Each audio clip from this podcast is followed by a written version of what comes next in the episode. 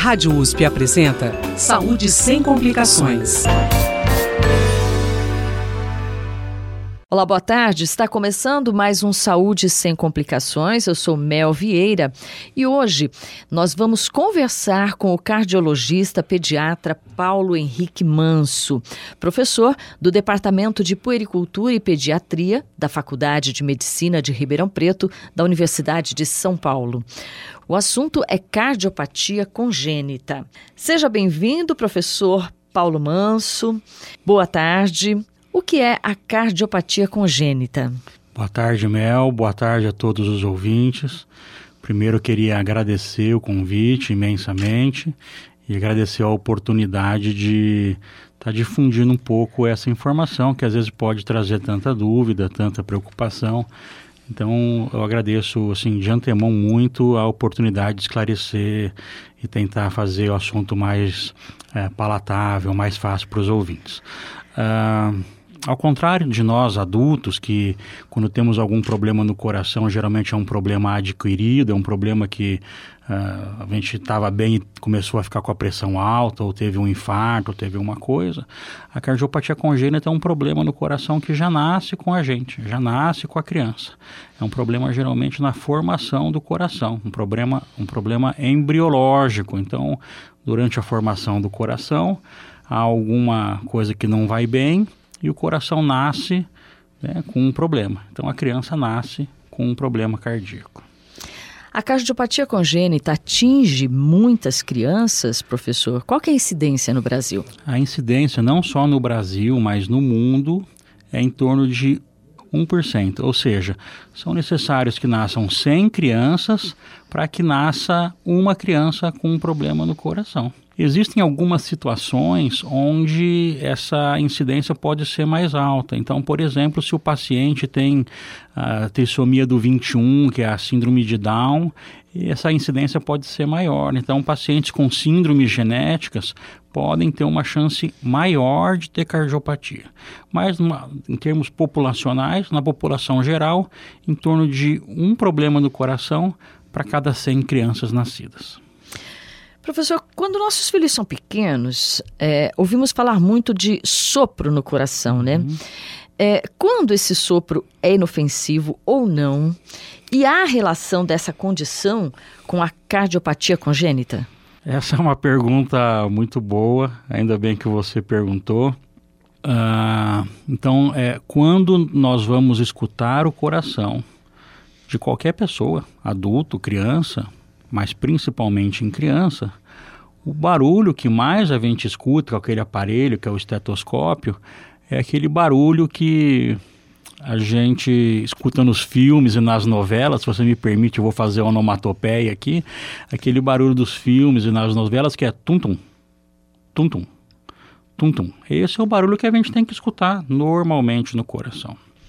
E, eventualmente, quando nós vamos escutar o coração de alguém, mais frequentemente em crianças, nós escutamos um barulho um pouco diferente, que é tum-tum, tum-tum, tum-tum. Esse s, s, s, entre o tum-tum é o que a gente chama de sopro, porque a impressão auditiva que nós temos é que é alguém soprando no nosso ouvido. Uhum. Bom, quando o médico diz você tem um sopro no coração, ou eu auscultei um sopro, no primeiro momento, não pode ir além de que ele teve uma impressão auditiva, ele escutou um problema, ele escutou um sopro. A grande dúvida, o grande questionamento, a grande apreensão dos pais e dos pediatras é que o sopro ele pode ter duas origens que são completamente distintas entre si. O mais comum, o mais frequente, o que nós mais vemos na nossa prática é o que a gente chama de sopro inocente. Então, olha só, o coração faz tuns, tum, tuns, tum, tuns, tum. Mas esse coração ele é absolutamente normal sobre o aspecto anatômico, fisiológico, sobre todos os aspectos. Mas para trabalhar, o danado, ao invés de fazer tum, tum, faz tuns, tum. Então isso não é uma doença. Então falar que alguém tem sopro inocente não caracteriza uma doença, não caracteriza um cuidado, não caracteriza nada, caracteriza uma condição daquela pessoa. E uh, a preocupação, então, das mães, dos pediatras, é a outra fonte de sopro. Se você eventualmente tiver uma lesão anatômica no coração, uma válvula que não abre, uma válvula que não fecha, um buraco no coração, uma veia fora do lugar, enfim, uma infinidade de problemas que podem acontecer. Quando o sangue passar por essa alteração anatômica, quando o sangue passar por esse problema, ele vai fazer um turbilhão, um redemoinho, e esse turbilhão, esse redemoinho, vai provocar um barulho, e esse barulho nós escutamos e é um sopro. Uhum. Bom, moral da história: sempre que o médico ausculta um sopro, ele tem que, na sua cabeça, por tudo que ele viu, ouviu, conversou com os pacientes, examinou, ele tem que ter uma ideia na cabeça dele se aquele sopro que ele escutou é um sopro inocente ou se é um sopro vou chamar de culpado ou patológico, um sopro patológico. E aí ele vai tomar a conduta para um ou para outro. Se for um sopro inocente, a pessoa não tem doença. Então uhum. não tem nem necessidade de fazer retorno, de fazer mais nada. Acabou. É, é, igual assim, vou dar um exemplo que talvez seja um pouco infeliz. É igual falar que a pessoa tem olho claro ou tem olho castanho, ou quer dizer, você não está dando um diagnóstico de uma doença, e sim de uma característica. Uh, o problema, Mel, é que nós, médicos, é, às vezes nós somos muito preguiçosos, então a gente acaba conversando com as mães assim, ah, não, você tem um sopro, mas vai fechar. Então você dá a impressão de que aquilo era um problema, que desapareceu. Não, se for um sopro inocente, não vai fechar, não vai abrir, porque a pessoa não tinha nada aberto. Então o sopro inocente é uma coisa, é, é uma entidade que não é sinônimo de doença. E como ele, na maior parte das vezes, tende a desaparecer quando a criança atinge a idade adulta ou adolescência, então nós médicos às vezes falamos, ah, não, esse sopro vai fechar, vai desaparecer, isso causa uma confusão enorme. Então, se eu puder resumir, eu queria dizer que o sopro, quando o médico fala escutar um sopro, não vai além de uma, de uma impressão auditiva. Aí ele vai ter que diferenciar pelo exame físico, pela história do paciente, eventualmente por algum exame subsidiário, se aquele sopro é um sopro inocente, então a criança é absolutamente normal, ou se é um sopro que se origina em alguma malformação cardíaca e aí essa malformação cardíaca vai ter que ser investigada e a conduta adequada tem que ser feita caso a caso. Certo. Então, quando o diagnóstico é dado pelo médico, uhum. né? É um sopro inocente, não precisa de mais exames além do que já foi feito naquele momento e a gente pode ficar tranquila mesmo. Absolutamente, perfeito. Eu costumo, às vezes, é, eu costumo dizer para os pacientes que, bom, você tem um sopro inocente, então eu creio que eu vou perder o paciente no bom sentido, né? Então, é mais um paciente que eu perdi no bom sentido. Então, assim, é muito importante você reforçar que o sopro inocente é uma condição é, normal e que o paciente não precisa de retorno mais, não precisa fazer porque senão você, eu acho que isso acaba criando uma, uma conduta um pouco ambígua no pai, na mãe, no próprio paciente, que eu não tenho nada, mas tem que ficar indo no cardiologista para acompanhar, isso aí como que não é nada, né? Então eu acho que o médico tem que reforçar que isso é absolutamente uma coisa benigna e que tem uma chance, a gente fala que é uma chance que vai desaparecer com o com o passar do tempo, até o paciente atingir a adolescência, a idade adulta, mas que não tenha isso como uma meta. Se não desaparecer, que ele volte. O que eu costumo dizer é que quem tem sopro inocente vai morrer com 100, 100 anos de idade, 110 anos de idade, com o sopro e não do sopro. Okay? Quer dizer, para uh, acabar com qualquer assim, esperança de que isso seja uma coisa patológica, ah, não, um dia vai passar, vai melhorar. Não, então quem tem sopro inocente pode correr, pode brincar, pode pular, pode apanhar se fizer coisa errada. Vida absolutamente normal. Quer dizer, o sopro pode desaparecer ou não, Sim. mas isso não traz nenhum tipo de, de, de, de problema para a saúde isso, do paciente. É, é, como assim, é o exemplo que eu dei, que eu, não é um exemplo infeliz, mas é, talvez valha a pena, a título apenas de comparação. A pessoa tem o olho castanho, outra tem o olho preto. Ninguém fica indo no oftalmologista a cada seis meses porque tem o olho castanho. Enfim, vai enxergar ou vai ter os mesmos problemas que qualquer outra pessoa. Maravilha. Professor, e o que causa a cardiopatia? O senhor falou que é um problema congênito, né? A pessoa já nasce com esse problema, mas o que, o que uhum. causa?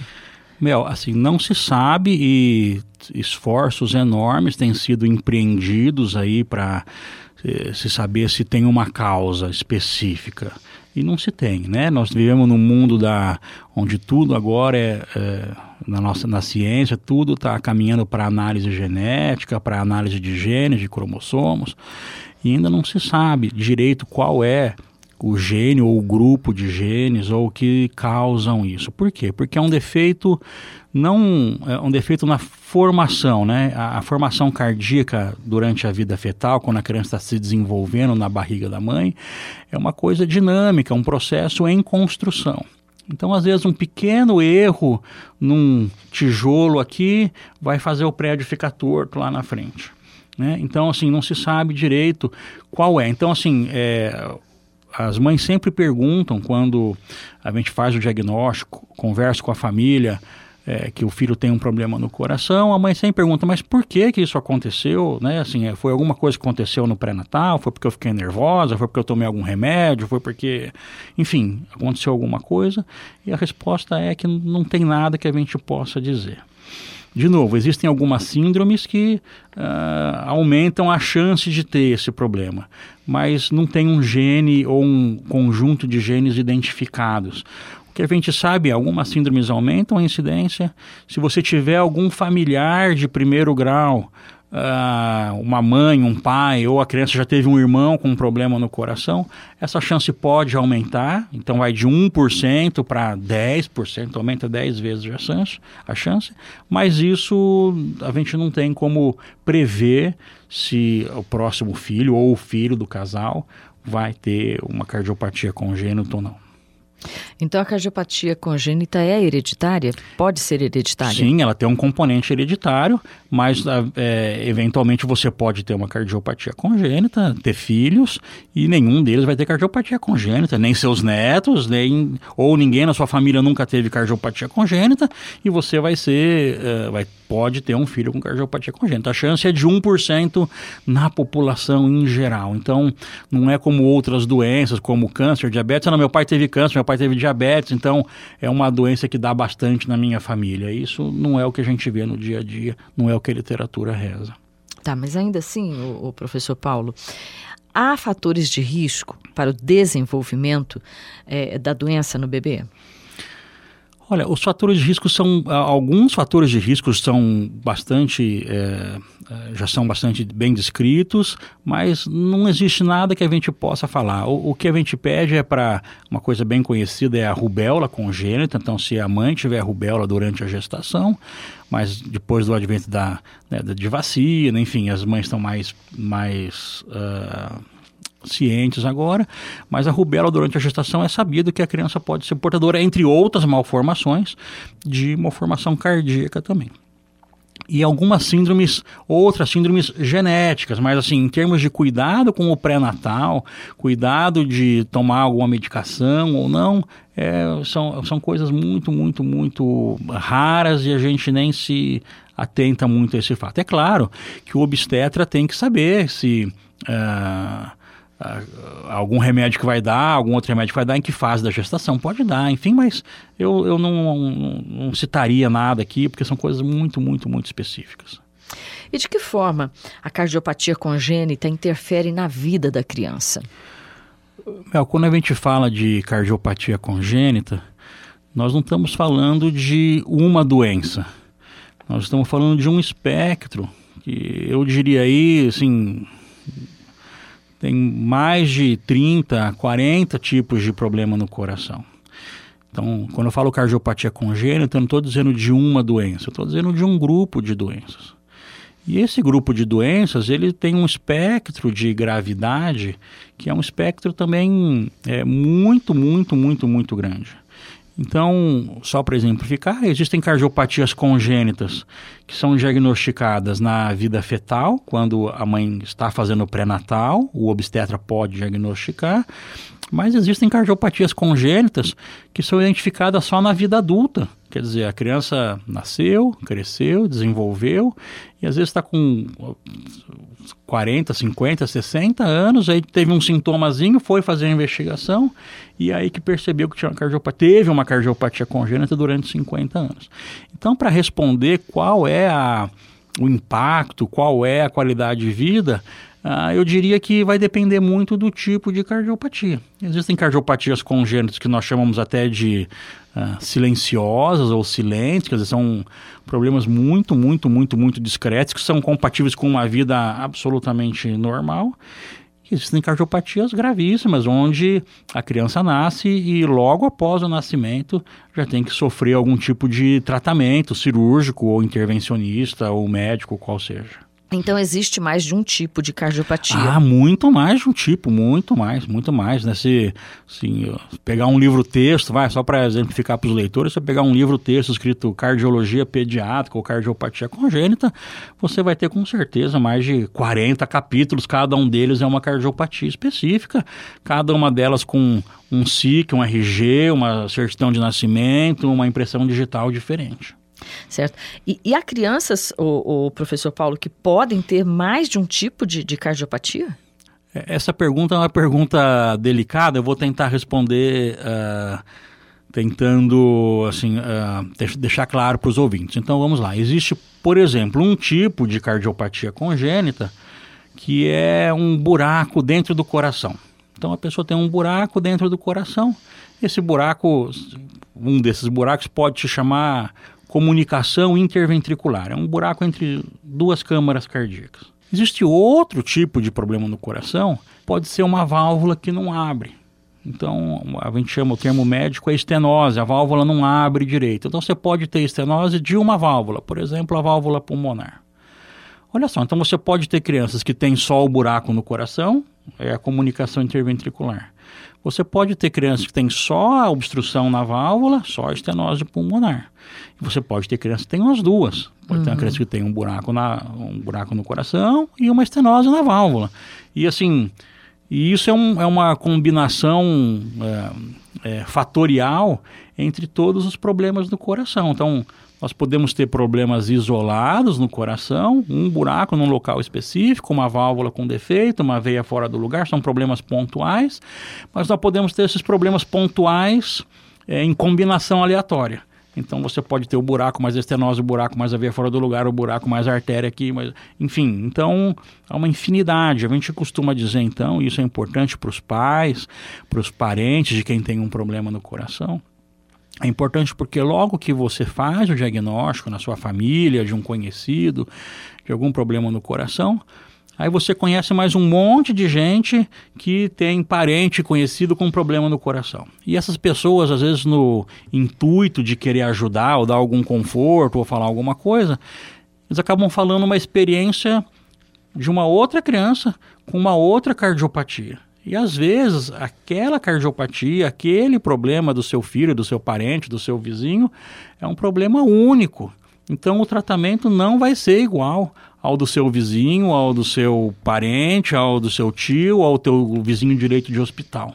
Então é muito importante isso, porque isso às vezes causa ansiedade causa e causa assim apreensão nos pais a ouvir, às vezes, informações desencontradas. Então, o que a gente costuma dizer para os pais é que qualquer dúvida que eles tenham, qualquer preocupação que eles tenham com, com qualquer dúvida com relação à cardiopatia, a melhor coisa é consultar o médico que esteja acompanhando, o pediatra, o cardiologista pediátrico mais, mais adequadamente, porque ainda mais nesse tempo em que vivemos de é, tudo online, grupo de, grupos de WhatsApp, de Facebook, da, da mídia digital, que tudo é instantâneo, eventualmente coisas muito simples podem assim abrir um leque de dúvidas, uma margem de coisas que acaba sendo assim muito causando muita ansiedade para as famílias, né? Então vou dar alguns exemplos simples. Então Às vezes alguém fala que, ah, não, meu filho não pode tomar essa ou aquela vacina. Ah, aí depois já criam, nossa, falou que não pode tomar vacina, ou pode tomar, ou tem que tomar, ou não deve tomar. E cada caso vai ter que ser individualizado, assim, o médico vai ter que ver qual que é o risco, o benefício daquele procedimento, daquele tratamento para aquele paciente. Então, se eu puder deixar assim um recado, que é um recado é, é, converse com o médico, né? tire as suas dúvidas com o médico. É, ele vai ser a pessoa mais adequada, o cardiologista pediátrico vai ser o, a pessoa mais adequada para tirar as tuas dúvidas. Então, quer dizer, existem sim cardiopatias mais ou menos graves, né? E são casos únicos, né, que o, o, o, paciente, a família, tem que realmente conversar com o cardiologista da criança para ter uma noção exata, né? Não se deixar influenciar por, por tantas coisas que a gente vê aí na, na internet, né? Nesses grupos, né? Nas redes sociais. Bom, professor, em alguns casos, então, a criança pode não apresentar sintomas, né? É, mas quando há sintomas, quais são? Os sintomas, é, isso, como eu já disse, é um espectro, né? Então, assim, é, naquelas cardiopatias mais é, graves, é, os sintomas são detectados mais precocemente. E em criança, eles raramente vão queixar, ainda mais se a criança não falar, né? Eles raramente vão queixar de dor no peito ou mal-estar. Então, é, em crianças menores, a sintomatologia mais uh, visível, mais é cansaço, a criança fica muito cansada para mamar, a criança sua muito para mamar, então ela vai mamar ficar com a cabeça toda molhada. Não é um sudorese discreta, não. A criança fica empapada de suor, pois é o maior esforço que ela faz a criança, por conta de ter que fazer um esforço para mamar, ficar mais cansada, ela pode ganhar menos peso do que o adequado. Então, o pediatra tem que estar atento para esses. Olha só, ninguém falou de dor no peito, de nada, quer dizer. É, eventualmente a criança pode ficar roxa, que a gente chama de cianose. Então, a gente pode perceber cianose. E claro, no exame físico, como nós já falamos há alguns instantes atrás, quando o médico vai escutar, ele pode escutar um sopro e dependendo das características desse sopro, ele pode falar: opa, esse sopro nessa idade, nessas condições, com essa criança cansada, não deve ser um sopro inocente, deve ser um sopro patológico.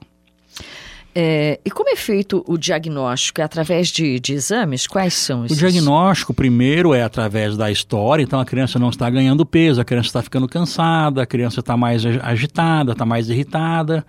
Uh, depois vem o exame físico, onde o médico pode escutar um sopro, pode ter uma diferença na palpação de pulso, enfim, o exame físico, ele pode perceber a criança mais cansada. E depois a gente parte para os exames laboratoriais. Atualmente o exame laboratorial, né, eu chamo laboratório, mas é um exame mais realizado e mais sensível para diagnosticar a cardiopatia, é o ecocardiograma, que é um ultrassom do coração. Uh, esse exame acaba conseguindo ver se há algum buraco no coração, se é uma válvula entupida, se tem uma veia fora do lugar, enfim, que alteração que pode estar causando. Ou não, ele pode falar: olha, o coração está normal, o que você tinha era um sopro inocente. Outros exames podem ajudar, uma radiografia de tórax, o eletrocardiograma, cada um deles vai ter seu local específico no diagnóstico e eventualmente outros exames, o cateterismo cardíaco, tomografia, ressonância, podem ser usados, mas são casos mais uh, pontuais, não são para todos. Uhum. E qual é o risco da doença não diagnosticada, professor? É muito raro aqui no estado de São Paulo que a doença não seja diagnosticada. É, o risco vai depender do tipo de cardiopatia. Então, o, algumas cardiopatias, que a gente chama de cardiopatias de hiperfluxo pulmonar, elas podem, pelo problema de base delas, acabar tendo como consequência um fluxo muito grande de sangue para o pulmão. Então, o pulmão acaba ficando cronicamente é, encharcado de sangue, com uma pressão mais alta, e isso ao longo de anos ou décadas, e se não for diagnosticado, detectado, uh, no final no final das contas, o que vai acontecer é que você tinha um problema no coração e agora você tem um problema no coração e no pulmão. E aí o tratamento já não é mais tão simples. Se você tratar o coração, o pulmão ainda vai continuar doente. Então esse é um tipo de problema. Se a cardiopatia é uma cardiopatia que faz com que a criança fique roxa, fique cianótica, você pode ter outros tipos de problemas que não o pulmonar, mas a criança também pode ter é, alteração do desenvolvimento, crescer menos, pode começar a ter algumas alterações é, gerais. Então depende, depende de cada cardiopatia. Professor, agora a gente é, a gente tem que ser um pouquinho mais rápido. Uhum. Quais são os cuidados que o portador de cardiopatia deve ter no dia a dia? Uhum. E também eu gostaria que o senhor falasse dos tipos de tratamento. Se, há se é necessário, em alguns casos, cirurgia, né? Bom, para ser rápido nisso, para ser rápido nisso ia demorar uns dois dias. Nossa. Mas assim, então quais são os cuidados? Vai depender do tipo de cardiopatia. Há cardiopatias muito simples que a gente fala assim, vida normal, absolutamente normal. Há cardiopatias que você pode ter que restringir o tipo, a intensidade, o nível de atividade física, o uso de medicações, etc. Os tratamentos depende do tipo de cardiopatia. Existem cardiopatias onde às vezes a conduta pode ser expectante, você pode esperar um pouco, ver o que, que vai acontecer, às vezes é um buraquinho que pode se fechar, pode diminuir de tamanho, pode ficar incipiente, ou você pode precisar fazer um tratamento que eu vou chamar de intervencionista. O tratamento intervencionista pode ser feito às vezes por cateterismo, por um estudo hemodinâmico, um laboratório de cateterismo, onde o médico pode, sem abrir o tórax, sem abrir o peito da criança, tentar fechar um buraco, tentar abrir uma válvula de maneira é, intervencionista, né, por um catéter.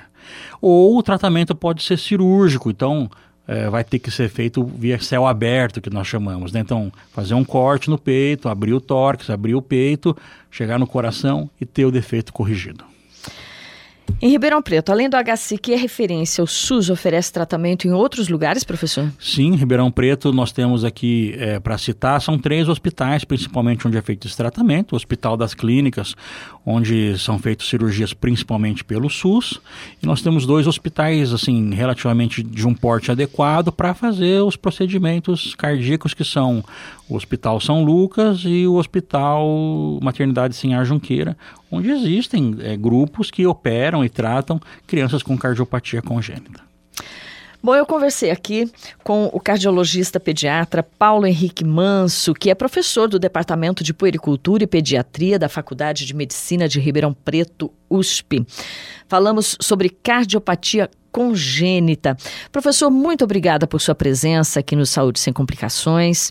Você, nosso ouvinte, se tem alguma dúvida a respeito desse tema ou se você quer sugerir outros temas para o programa, você pode escrever para o imprensa.rp.usp.br. O Saúde Sem Complicações vai ao ar toda terça-feira, à uma da tarde, com reapresentação aos domingos, às cinco horas da tarde.